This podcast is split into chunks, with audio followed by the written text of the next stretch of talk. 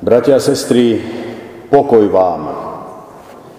Pri príležitosti dnešnej spomienky na Šerovskú tragédiu, ktorá sa odohrala pred 77 rokmi, by som sa spoločne s vami chcel zamyslieť nad slovami z písma svätého, ktoré budem čítať z Lukášovho Evanielia z 13. kapitoly z prvých troch veršov z úcty naproti slovám písma svätého prosím, aby ste povstali.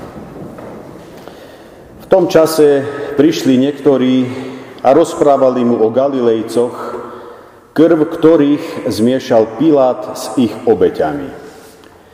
Ježiš im odpovedal, myslíte si, že títo Galilejci, keďže tak trpeli, boli väčší hriešnici než všetci ostatní Galilejci? Nie, hovorím vám.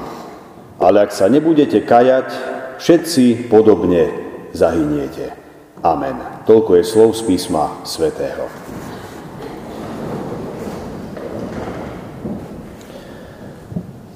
Nábožné kresťanské zhromaždenie, sestri a bratia v pánovi.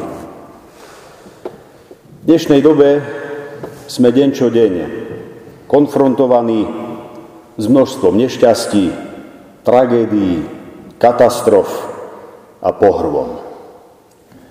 Človek pri počúvaní večerných správ počuje naozaj len málo pozitívneho a dobrého. Pravdu, ako keby mala ľudová múdrosť, ktorá hovorí, že nešťastie nechodí po horách, ale po ľuďoch. Problém je však niekedy aj v tom, že moderného človeka pozitívne a dobré veci až natoľko nenadchnú, ako tie traumatizujúce, negatívne a dramatické. Je to ako keby sme boli viacej citliví či priam otvorený pre zlo ako pre dobro. A ja si myslím, že takéto ponímanie diania vo svete je svojím spôsobom trošku choré. Je chore, keď sa človek koncentruje len na to zlé, na rôzne druhy utrpenia, pričom pekné stránky života akoby prehliadal. Isté, sestri a bratia, nemôžeme si dnes zatvárať oči pred násilím, ktoré sa pácha na nevinných. No nemôžeme ani nevidieť množstvo dobrých darov, ktoré od Boha deň čo deň pre život dostávame. Dá sa povedať, že každá doba priniesla pre ľudstvo ako také niečo dobré. Raz to bol pokrok v technike a vede, inokedy možno pokrok v duchovnej sfére. No zároveň každá doba zo sebou priniesla aj množstvo zbytočných obetí, množstvo krvi prelievania, množstvo národných či rodinných tragédií, zničených ľudských osudov. Ani Ježišova doba v tomto nebola výnimkou. V tom texte, ktorý nám v úvode zaznel, čítame, respektíve počúvame o tom, že za Ježišom prichádzajú istí ľudia a podávajú mu správu o Galilejcoch, ktorých dal vtedajší rímsky prokurátor Poncius Pilatus povraždiť práve v čase, keď v Jeruzalemskom chráme prinášali obete.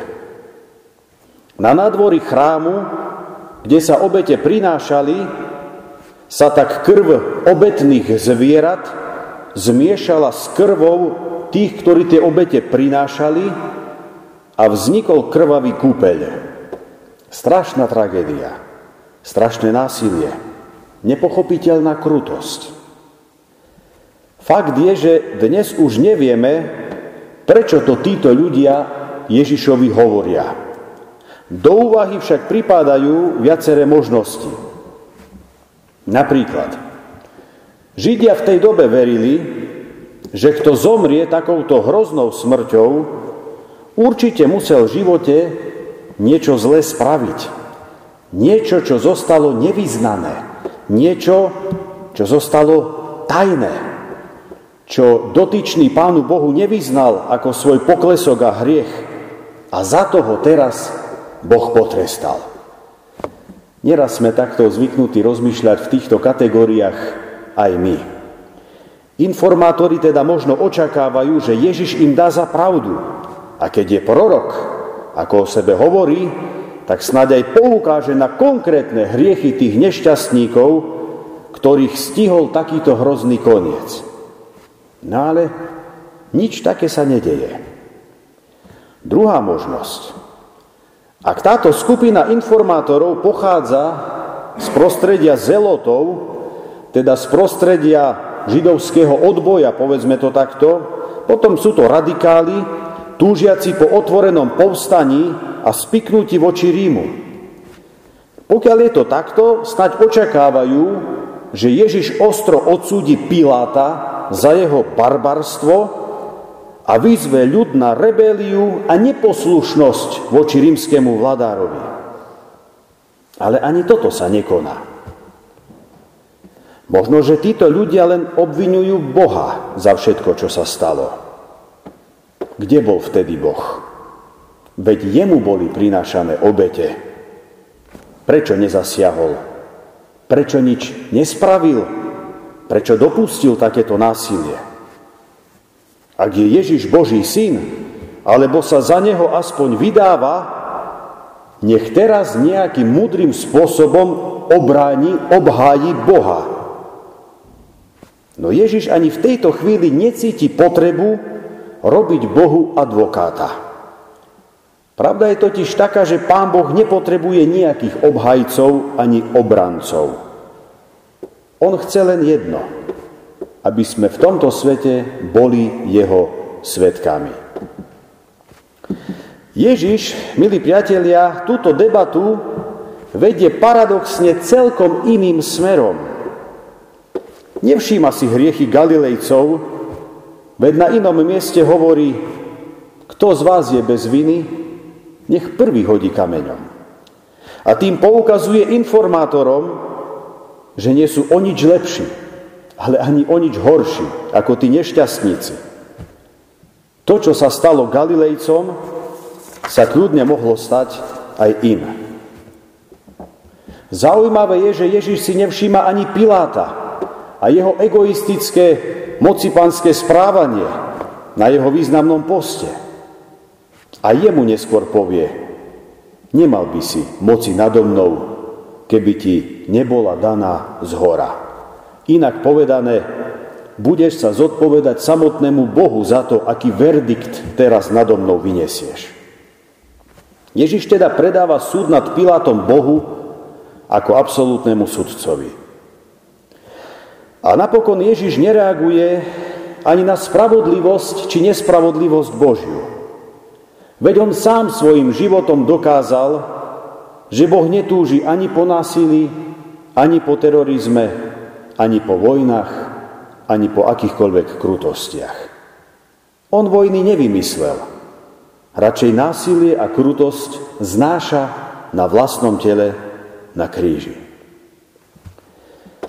Drahí priatelia, aby sme boli v tento dnešný deň aspoň trošku aktuálni, pokúsme sa pretransformovať Ježišovú otázku možno aj takto. Myslíte si, že tí dobšinčania, ktorých postrielali pri Pšerove, keďže tak trpeli, boli väčší hriešníci než všetci ostatní dobšinčania? Na základe toho, čo už bolo povedané, vidíme, že hriech tých nešťastníkov nie je odpovedou na tragédiu, ktorá sa stala. Na druhej strane, odsúdiť vynikov musíme. No v konečnom dôsledku ich prinechajme Pánu Bohu, Jeho súdu a Jeho spravodlivosti. Veď v písme stojí napísané, mne patrí pomsta, ja odplatím, hovorí hospodin. Nož a mimochodom, tá Božia spravodlivosť. Uvedomme si, že my nie sme kompetentní Boha obviňovať či odsudzovať za to, čo sa stalo. Veď to nie pán Boh v tú júnovú noc postrieľal nevinných ľudí. Naša myseľ sa možno v tejto chvíli búri, ak si pospájame isté teologické fakty, keď vieme, že Boh je vševe, vševedúci a všemohúci. potom mohol tomuto masakru zabrániť. No v konečnom dôsledku nie vždy Božím plánom a cestám rozumieme. Fakt je, milí priatelia, že minulosť spred 77 rokov zmeniť nemôžeme. Jednoducho povedané, čo sa stalo, stalo sa a už sa to neodstane. A na to aj Ježiš jasne poukazuje tým svojim informátorom. Ako by im hovoril, vy, priatelia, už kvôli čomu ste tu za mnou prišli, vy sa ne, nezapodievajte tým, čo sa stalo. Vy sa nezapodievajte tým, čo bolo. Vy sa z toho skúste radšej poučiť, aby ste ovplyvnili svoju prítomnosť a budúcnosť, ktoré sa ešte zmeniť dajú. A tak hovorí, ak sa nebudete kajať, všetci podobne zahyniete. Toto je Ježišovo východisko. Celkom nezvyčajne, ale oprávnene Ježiš presúva pozornosť z minulosti na prítomnosť. A čo my? Ako sa k tomu, čo sa stalo pred 77 rokmi, máme postaviť? Aký postoj zaujať? Do nekonečna sa možno len vrtať v minulosti, tíšiť svoj žiaľ nad tým, čo sa už aj tak nedá zmeniť? Alebo v sebe živiť akúsi nenávisť voči páchateľom tej násilnosti. Isté, zabudnúť sa nedá. A zvlášť v dnešnej dobe o tom hovoriť treba. Počas týždňa, keďže už mám známky z Nemčiny zaokrúhlené teda a už sme prebrali, čo sme mali, tak som zobral nejaké tri skupiny deviatakov, osmakov, siedmakov tu na faru a v podstate som im postupne púšťal, tak ako hodiny bežali, ten dokument, ktorý si môžete pozrieť aj doma na YouTube a volá sa Noc na švedskom vale. Je to taký 30-minútový dokument, ktorý o tejto hroznej udalosti pojednáva. Tie deti o tom nevedia a nemajú k tomu žiadaný vzťah. Ako keby to nebola ani ich minulosť. A preto si dovolím povedať, že o týchto veciach hovoriť treba, aby to totálne neupadlo do zabudnutia, aby jedinou spomienkou na to, čo sa stalo, bola iba táto kamenná tabuľa, ktorú tu máme zavesenú v prezbitériu nášho chrámu. Treba o tom hovoriť. Nie preto, aby sme jatrili bolesť, nie preto, aby sme živili nenávisť, nie preto, aby sme niekomu chceli ublížiť, alebo ja neviem čo, len jednoducho pamätajme, že aj toho všetkého je človek schopný. Pamätajme na to, čo všetko za istých okolností dokáže spraviť dokonca sused susedovi. A jednoducho pracujme na sebe, aby sme sa do takého štádia nikdy v živote nedopracovali a nedostali. Zabudnúť sa teda nedá. Zabudnúť sa ani nesmie. No ani na druhej strane sústreďovanie sa na veci minulé, ani pestovanie nejakej nenávisti tiež pre nás nie sú schodnou cestou. Pre mňa osobne, priatelia, je každá takáto tragédia svojím spôsobom zdvihnutým varovným prstom pre tých, ktorí prežili. Toto sa za iných okolností mohlo stať aj nám. A nielen mohlo sa. Toto sa môže stať aj nám, ak v živote nezjednáme nápravu. Ježiš nás teda všetkých pozýva a volá k prehodnoteniu našich životov. Keď počujeme o takýchto Jobovkách, Jobovských zvestiach, teda o zlých správach, ako ich zvykneme nazývať, pamätajme aj na svoju krehkosť, nestálosť a pominuteľnosť.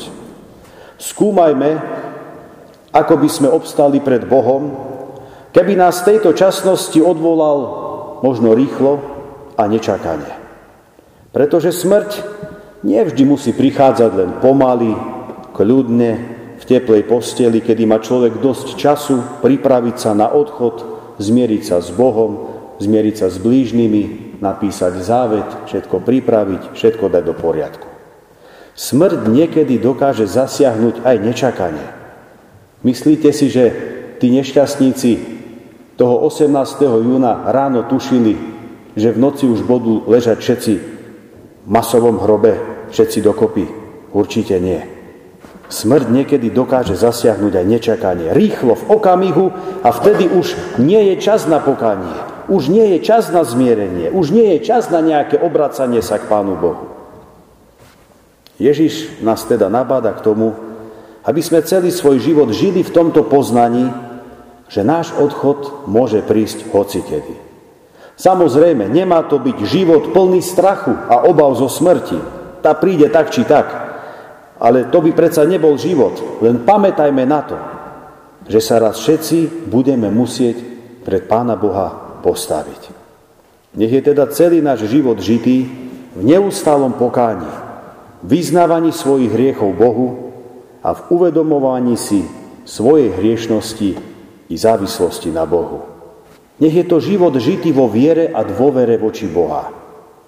A v takomto živote sám dobrotivý Boh nech nám pomáha. Amen. Pomodlíme sa. Všemohúci Bože, Otče náš nebeský, v tejto chvíli pred Teba predstupujeme ako pred najlepšieho lekára našich duší. Naše mysle i srdcia sú naplnené smútkom nad udalosťou, ktorá sa stala pred 77 rokmi. Nevinní ľudia prišli o svoje životy, mnohí o svojich blízkych príbuzných. Prosíme ťa o tých, ktorí sa už do vytúženého domova nikdy nevrátili. Príjmi ich prosíme na milosť. Príjmi do svojho kráľovstva. Zotri slzy z ich očí a dopraj pokojný odpočinok vo väčšnom živote v Tvojom kráľovstve. Prosíme ťa zároveň aj o všetkých nás, aby sa pre nás táto udalosť nestala len kúskom histórie, na ktorú sa postupne zabudne. Na základe Ježišových slov nechceme vidieť zásah, ktorým chceš hovoriť aj do našich životov. Chceš, aby sme sa zamysleli nad tými svojimi konkrétnymi životmi, nad tým, ako my dnes žijeme, čo my dnes uznávame, čo je pre nás prvoradé. Daj nám, Pane, k tomu síl, o to ťa prosíme. A v tejto chvíli ešte spolu voláme, ako si nás to Ty sám naučil. Otče náš, ktorý si v nebesiach, posveď sa meno Tvoje, príď kráľovstvo Tvoje, buď vôľa Tvoja, ako v nebi, tak i na zemi. Chlieb náš každodenný daj nám dnes a odpúsť nám viny naše, ako aj my odpúšťame vynikom svojim. I neuvoď nás do pokušenia, ale zbav nás zlého, lebo Tvoje je kráľovstvo, i moc, i sláva na veky. Sláva Bohu Otcu, i Synu, i Duchu Svetému, ako bola na počiatku, i teraz, i vždycky, i na veky vekov. Amen v tejto chvíli túto modlitbu, kto vie, volajme aj po nemecky. Vater unser, der du bist im Himmel, geheiliget werde dein Name, dein Reich komme, dein Wille geschehe, wie im Himmel, so auf Erden. Unser tägliches Brot gib uns heute und vergib uns unsere Schuld, wie auch wir vergeben unseren Schuldigern. Und führe uns nicht in Versuchung, sondern erlöse uns von den Bösen. Denn dein ist das Reich und die Kraft und die Herrlichkeit in Ewigkeit. Amen.